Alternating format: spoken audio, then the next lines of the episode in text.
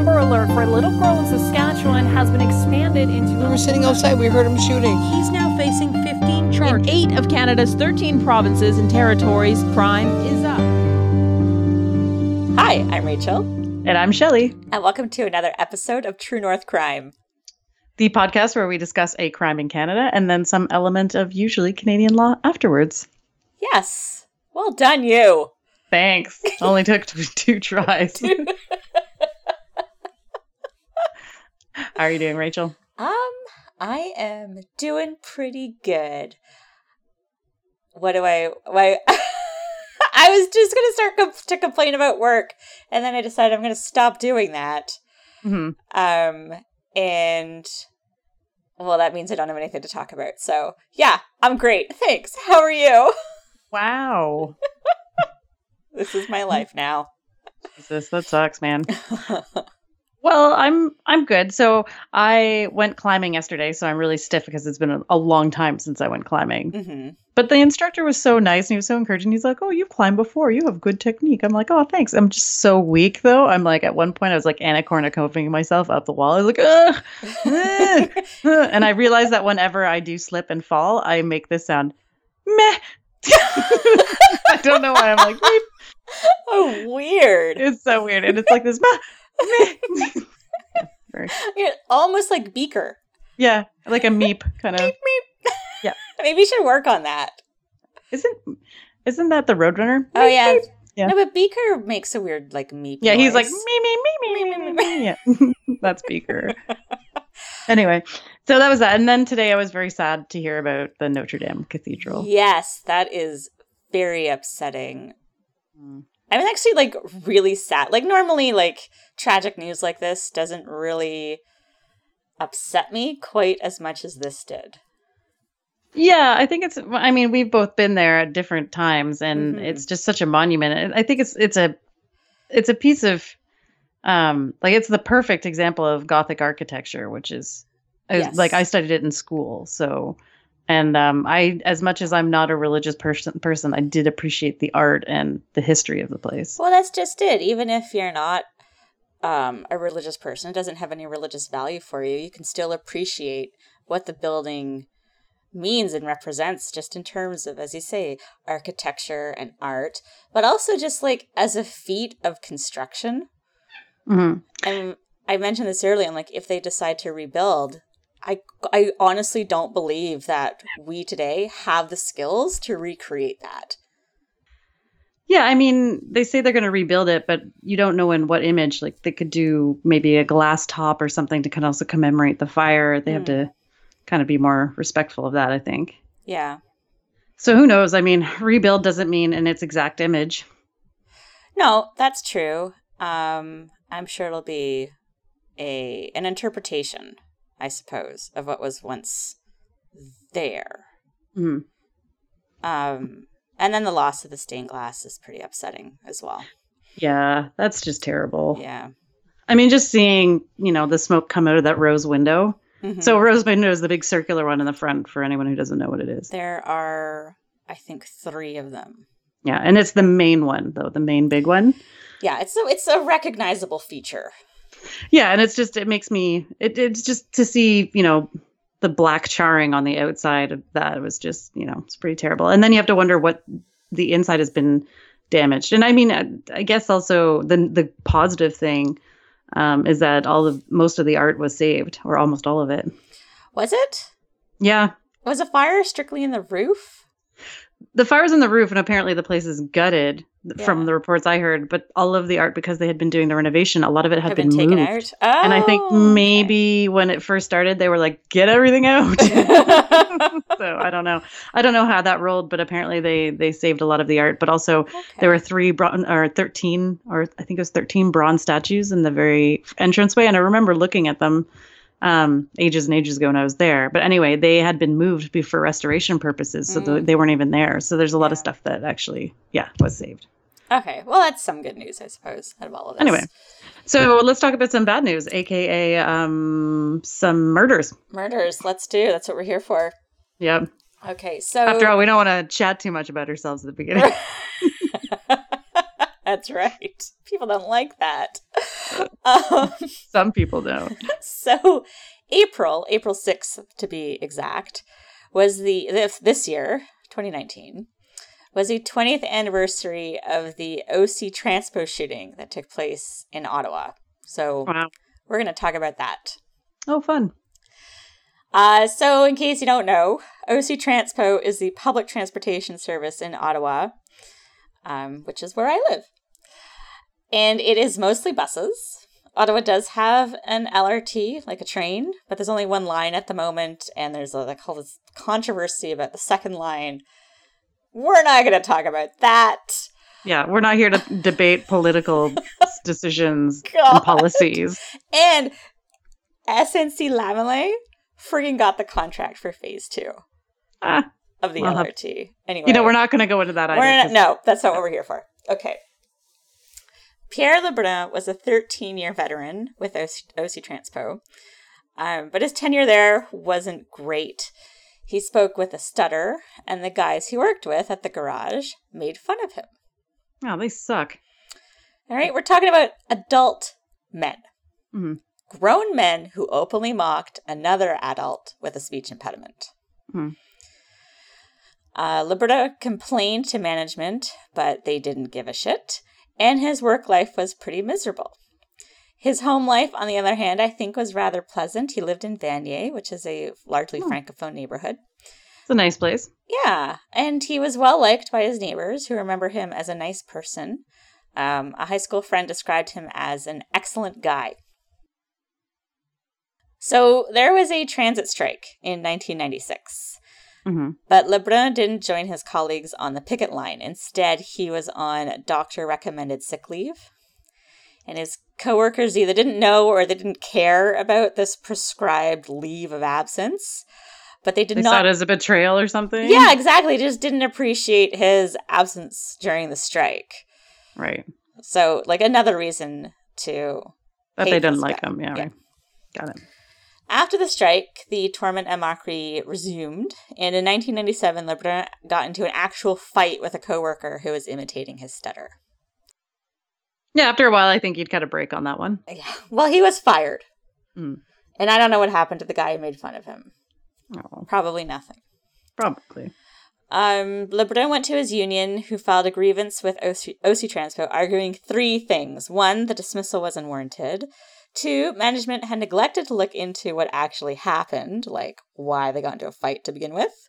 Right. And three, that they fired an employee with known disabilities. Yep. So Lebrun got his job back. Yay for unions.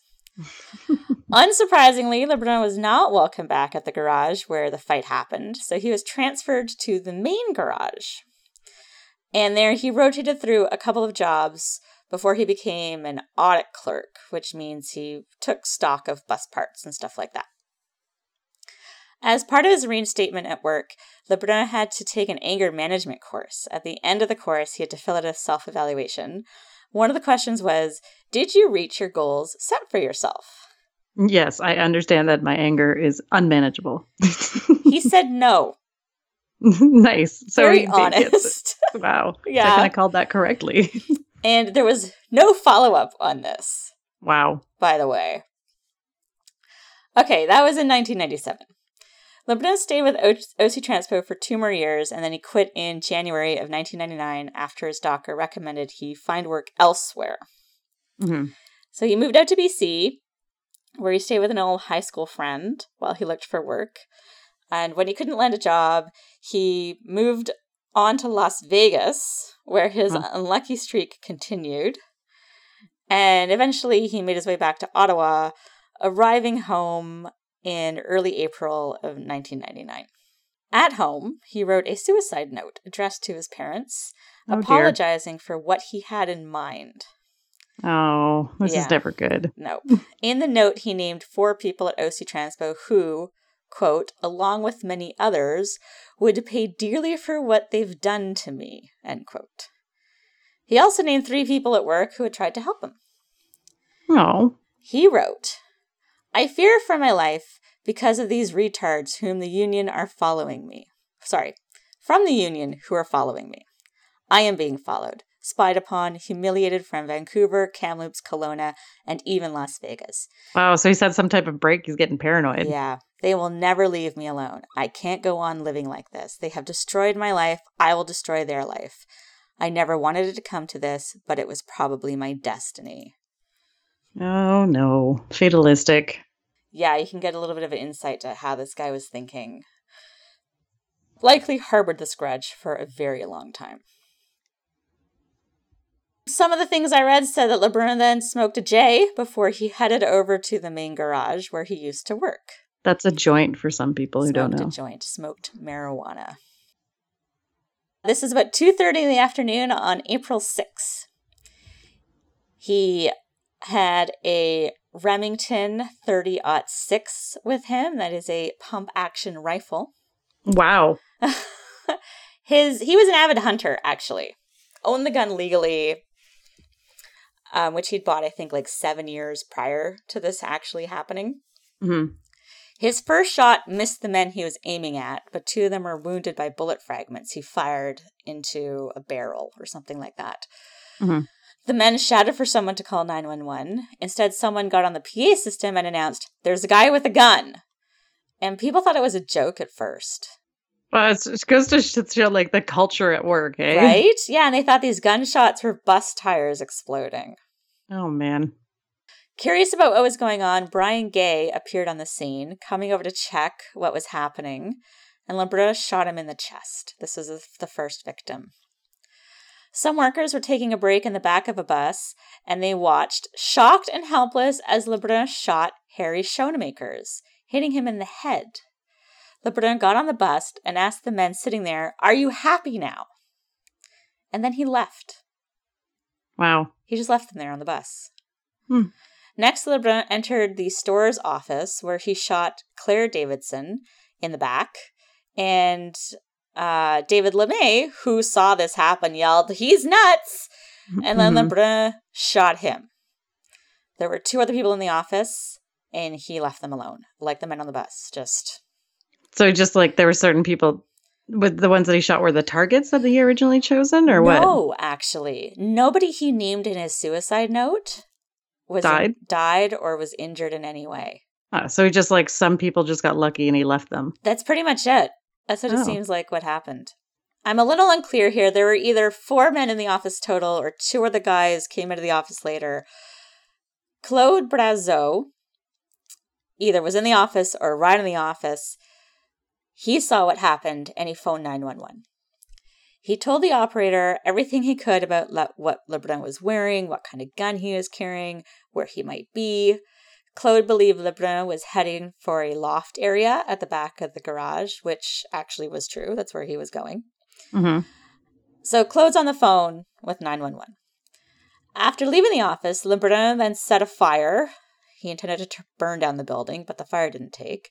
And then he climbed up to that loft area, which would have offered him a really good vantage point down into the garage. Yeah, But by this time, everyone was either hiding or they had fled. right.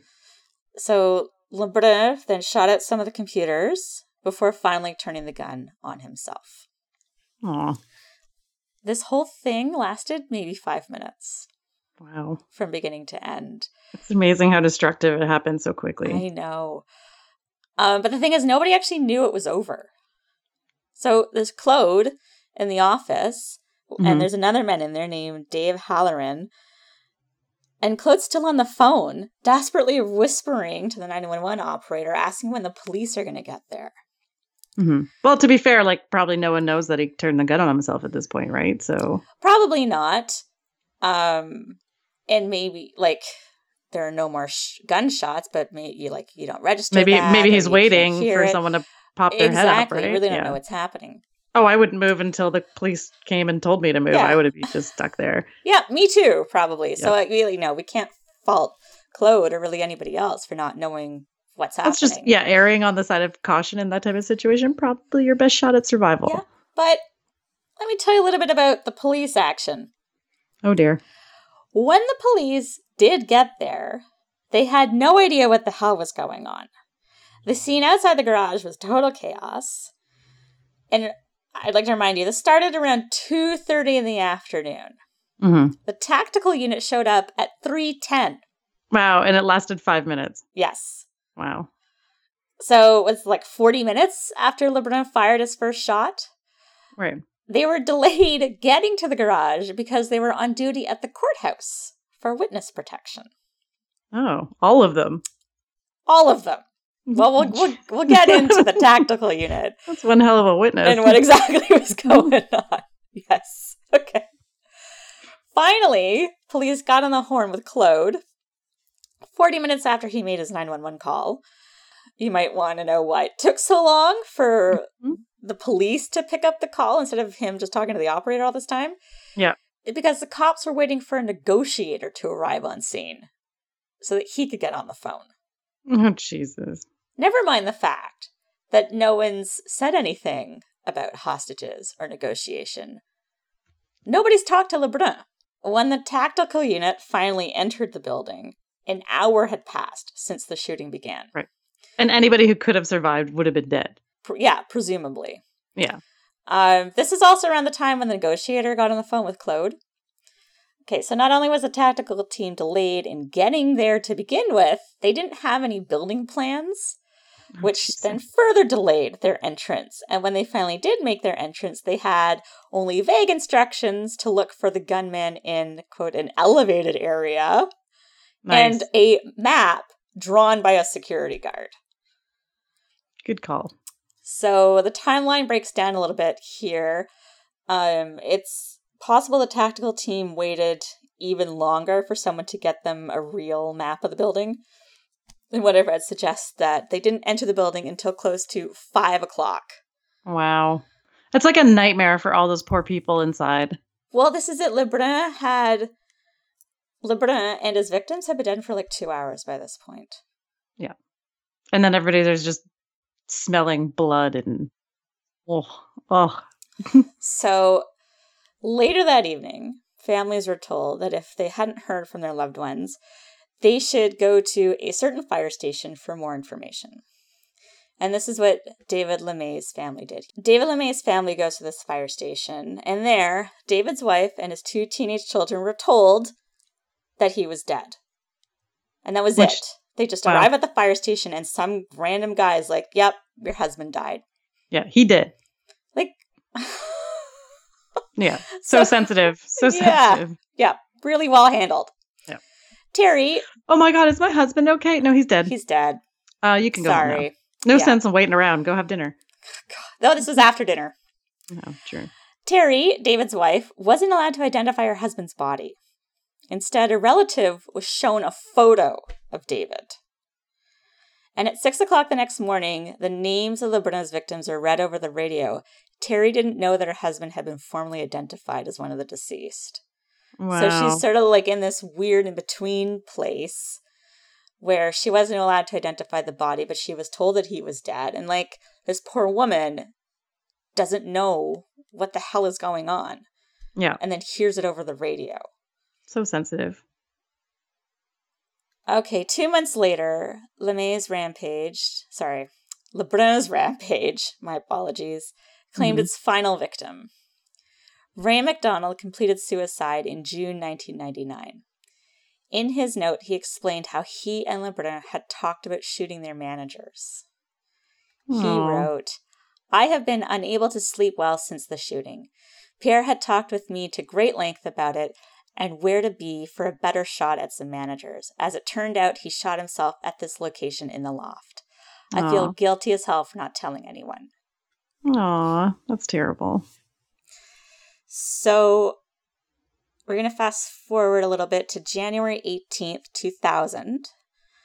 A service for the four murdered men was held at the Canadian Tire Center.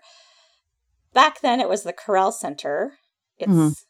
a hockey arena in Right. what's where the uh, Ottawa Senators plays their home rink. Mhm. 5,000 people showed up, Wow. including the Prime Minister. Wow. Well, I mean, kind of right around the corner. And it is kind of tragic. Yes, yeah. Um, a funeral service was also held for Lebrun. 74 people packed the Vanier funeral home.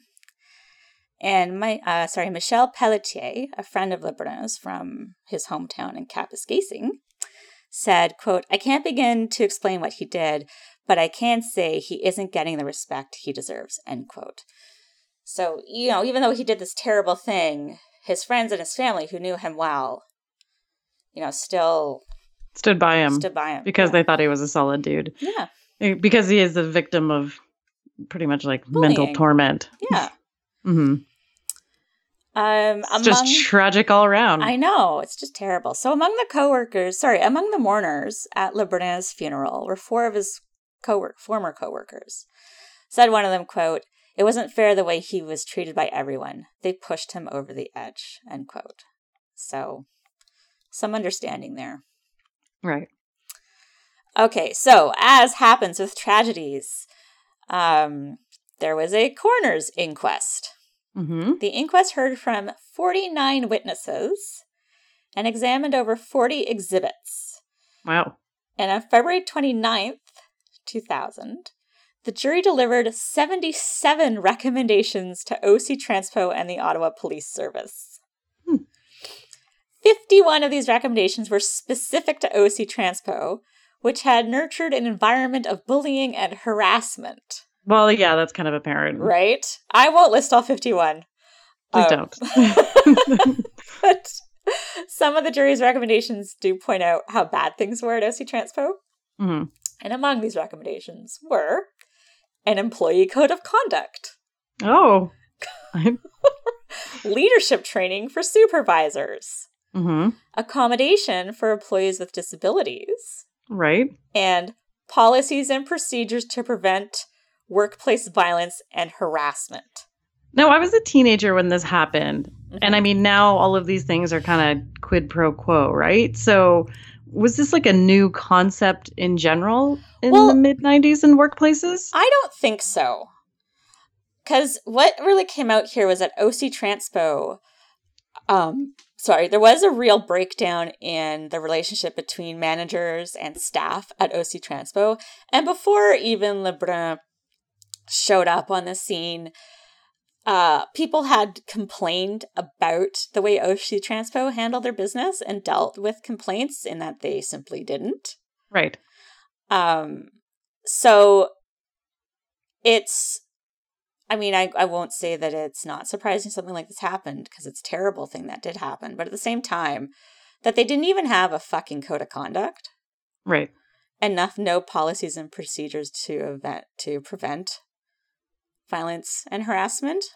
Yeah. Leader, like it just. No, I understand. yeah. I, I understand they had nothing in place. I just think, like, I was just wondering if it was kind of the norm. No, I don't think so. I think this is just like gross negligence on OC Transpo's part. Right. for simply not moving forward or keeping a step with changes to the workplace and creating a better workplace environment for your Okay. employees. Um, so that's OC Transpo. As for the Ottawa police, who arrived late and couldn't get their shit together, Yeah. No shit. Wow. Way the to jury found way to win it. yeah. So here's what the jury had to say to Ottawa police. They found there was a shortage of police vehicles available to transport police to the garage. Oh my god. The tactical team was not fully staffed, so even though they were on duty at the courthouse, they were actually down a bunch of team members at the time. Right. There was a communications breakdown leading to delays in providing vital information to police on site. No shit. hmm There were too many people in the command center, and it was unclear who should be doing what. Oh yeah. The old, the old. Who's gonna take charge? Well, not even that. I think a bunch of people tried to take charge, and then there were other people hanging around the command center who shouldn't be there, like the media. Oh yeah. But nobody knew be- who anybody was. Gotcha. And finally, the police didn't properly handle family notification and victim identification. Yeah. You That's think? obvious. Hmm? So, in order to remedy the problems identified, the jury recommended, among other things, a victim liaison for the police and a mobile command center. Um, neither of which Ottawa Police actually had at the time. hmm And as it turns out, the need for a mobile command center was identified in the 1980s, but there was never enough money to buy one. Oh yeah. Amazing how that happens. And I will close by saying that the Ottawa Police Service did get the funds to purchase a mobile command center in 2001. Oh my god, really that late? I was not expecting that. and that is the tragic story of the OC Transpo shooting. Not quite cut and dry like some other mass shootings that take place. Yeah, that's terrible. Yeah. It, when it comes really down to the bullying and like everybody, yeah, just How awful. and it's so preventable as well. Like just the fact that they didn't even look at the fact that he didn't meet his goals and anger management, and then he just got paranoid Right, or something, like, and he just like oh had complained in the past, but management like nobody cared. yeah. The funny like he did everything right and just got completely passed off. Yep yeah. Ugh. And so that's why he had this coworker say that she uh, you know, she that she said that he wasn't being fairly treated and Yeah. they pushed him over the edge. Yeah, no, I could see that. Yeah. Wow. Well, I did a little research uh, for this episode into what inquests are. Thank you. Yes, as I said, a coroner's inquest. So talk to us a little bit about that. So I went down a little bit of a rabbit hole um because it's actually very interesting so uh if you go to the ontario site it says like inquest started in the 11th century and i was like really but like why like, how so early. i know right like Yeah. so what happened there In England. the 11th Um, yeah. century in England. in england yes Not a whole lot going on in Canada in the thousands. I was going to say the 1000s. Yeah. So i mean the thing is is that there's like a lot of information about like inquests in general. So it started off and the first um recorded uh aspect of a or instance of an inquest was done in the Domesday book which is Ooh. doomsday in um, latin. And it's called it was didn't have a title originally in the 11th century but by the 12th century it was called the Domesday book. And it was written in like colloquial latin and it was from uh, william the conqueror commissioned it. So once he was done killing everybody, He commissioned an inquest. he could no he well he commissioned this book to be done, which was basically a survey of all his lands, like how many people there were, how much livestock. It was basically to just go over taxes and so on and so forth. But the book had four parts, Mhm. and then in one of them is the Inquisito Alienis Alien Aliensis, I'm going to say. like you need to brush up on your Latin. I know, right? Inquisito uh, Aliensis. That's how I'm going to say it because that's how I would say it in Italian. so, um, and essentially, uh, this it brought together a whole bunch of people to make an inquest into what, some murders that had happened, Oh, apparently, but it didn't go into any detail about it. Okay. So I don't really know. Uh, all it all it basically said that if it were, or were if they were to be found guilty in this case, like uh, Julius Caesar mentions an early use of the procedure, and he said if a matter comes into suspicion about a death, they hold an inquiry concerning the wives and the method used for slaves, and if guilt is established, they kill the wives who have been tortured with fire and all torments. So like. I, like and that doesn't really give you anything about what the hell happened. So I don't all I got from that is that a bunch of women are to die. Yeah, exactly, which is pretty typical in a lot of history. Yeah. Anyway, so it has evolved. Thank God. Good to hear. All right. Um, so essentially, there are five questions that uh, an inquiry has to, or an inquisition has to, inquisition. Inquisition. the inquest has to solve. Inquiry, inquest. It's the same Nobody thing. expects the Spanish Inquisition. Okay. So, who was the deceased? Okay. Where did the death occur? When did the death occur? How did the death occur? And by what means did the death occur? hmm So, mandatory inquests are held when a um, a death occurs in a job, construction sites, mine, pit, quarry, wherever, office, Okay. whatever. Uh, a death occurs while a person is in custody or being detained. Oh. That um, occurs to an injury sustained or other event that occurred in custody. hmm Uh, death of a child is a result of a criminal act of a person who has custody of the child. The death of a person occurs while being physically restrained and detained in a psychiatric facility, hospital, or treatment program. Hmm. Um, so the the inquests are held when a coroner determines that uh, there's enough information about the death to support an inquest. So it doesn't necessarily mean that the person's guilty or not guilty. It's more like to kind of suss it out. Well, I think because I remember briefly looking at the stuff, and there was inquests used to assign guilt, and they don't do that anymore. No, they don't. So, um, and a relative of a deceased person can request an, incre- an inquest uh, by writing into the investigating coroner. Right. Okay. So, in the case of this shooting, for instance, it's up to the coroner's discretion. And Yes. obviously, since it's a mass shooting, there's going to be an inquest separate and apart from any criminal investigation that takes place. Yep. So essentially, they gather at a jury together, um, much like you would a jury jury. It's a public duty, so they just take rando people and they select random people. five random people and they just and they select a four person. Uh, the jurors are sworn in, and then um, the verdict doesn't have to be unanimous, but can be reached by a majority. Mm. And they take an active role, and they're um, they can ask questions of the witnesses and raise issues of concerns. Okay. Uh, and once the questions are answered, um, basically the jurors then can make recommendations. Right. So uh, your inquiries can be generally open to the public and media, uh, but it's usually pro- there's some prohibitions re- with like cameras and stuff, obviously, because of the they don't sometimes want to. I guess the juries and the people involved don't want to be necessarily have their faces splashed all Well, I over. the think that's kind of a regular thing here. Like, we don't really have cameras in the courtroom in this country. Mhm. Right? Yep. That's why you always see sketches of Yep, people exactly. on trial. Um, so yeah, so if a verdict of a jury assigns blame, it's not accepted. It's not the point of it. hmm Right. So they're there to answer the five questions that we just talked about, and that's it. Yeah. So it's it's not it's not a guilty or innocent process. It's a process of how did this happen and how can it not happen again. right. Okay. Yeah. Mm. Did you ever watch Da Vinci's Inquest? No. Me neither, but I think knowing this, I might go back and take a look. Nice. Nice. if you had your uh, choice, Uh-huh. like jury in like court or coroner's inquest jury, which would you choose? the shortest one available.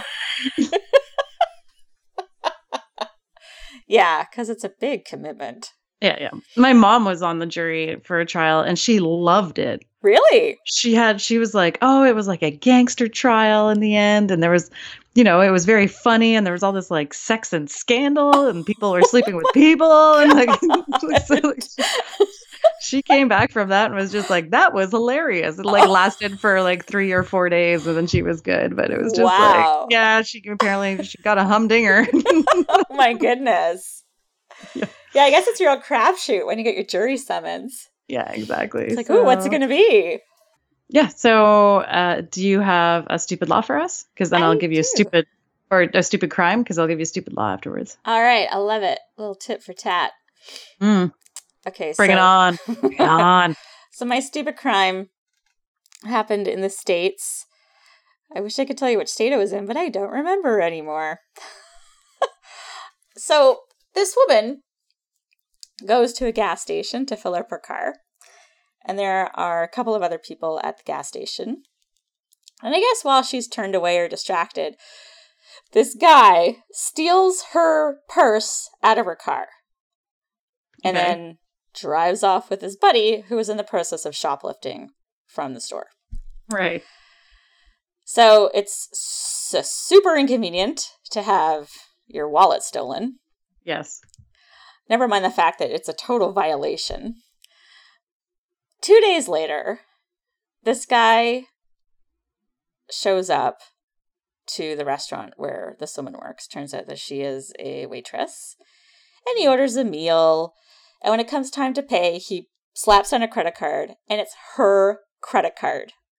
nice So he tried to pay for his meal with the credit card he stole from her nice two days earlier. So well, at least she got it back at least she got so she calls the police, and the Mhm. police come and arrest this guy. And in addition to her credit card, he still has her ID with him.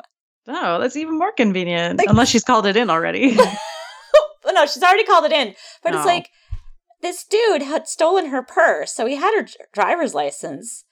he would have known what she looked like if he'd even you know, like had a glance at the driver's license Mhm. and maybe would have thought to not pay with the credit card right. and match the name on the license who happens to be the woman serving him lunch. hmm So that's our stupid crime for this Yeah. week.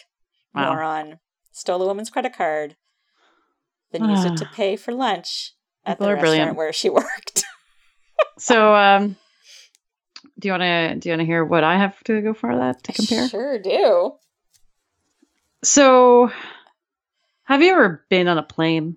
Yeah, lots of times. Have you ever tried to enter or leave an aircraft during flight? During flight? No, I can't say that. I, I usually wait. Well, it's a good thing because no pilot in command of an aircraft shall permit a person to enter or leave the aircraft during a flight without a parachute. Oh, but as long as you have the parachute, Mhm. I can enter an aircraft in flight Yes. while I'm wearing a parachute. Yeah, I mean, I think about it. Mission Impossible, totally legit. Like, so Transport Canada apparently did this to curtail wind, wing walking and other stunts. Oh, okay. right. so I'm like, what is going on up in the sky that people are trying to enter all of these airplanes while they're in or exit, or exit. The exiting I get. Because, you know, let's say Oh, that leg room gets really brutal on some of those flights. right? or like you just you gotta get off a little earlier. I know. There's my hotel. Yeah, exactly. but how do you get your baggage? Well, maybe you just had carry on. Oh, true. enough. Right, if you're planning to leave before everybody else. Yep. Um, and then, do you want to introduce our next little segment for today?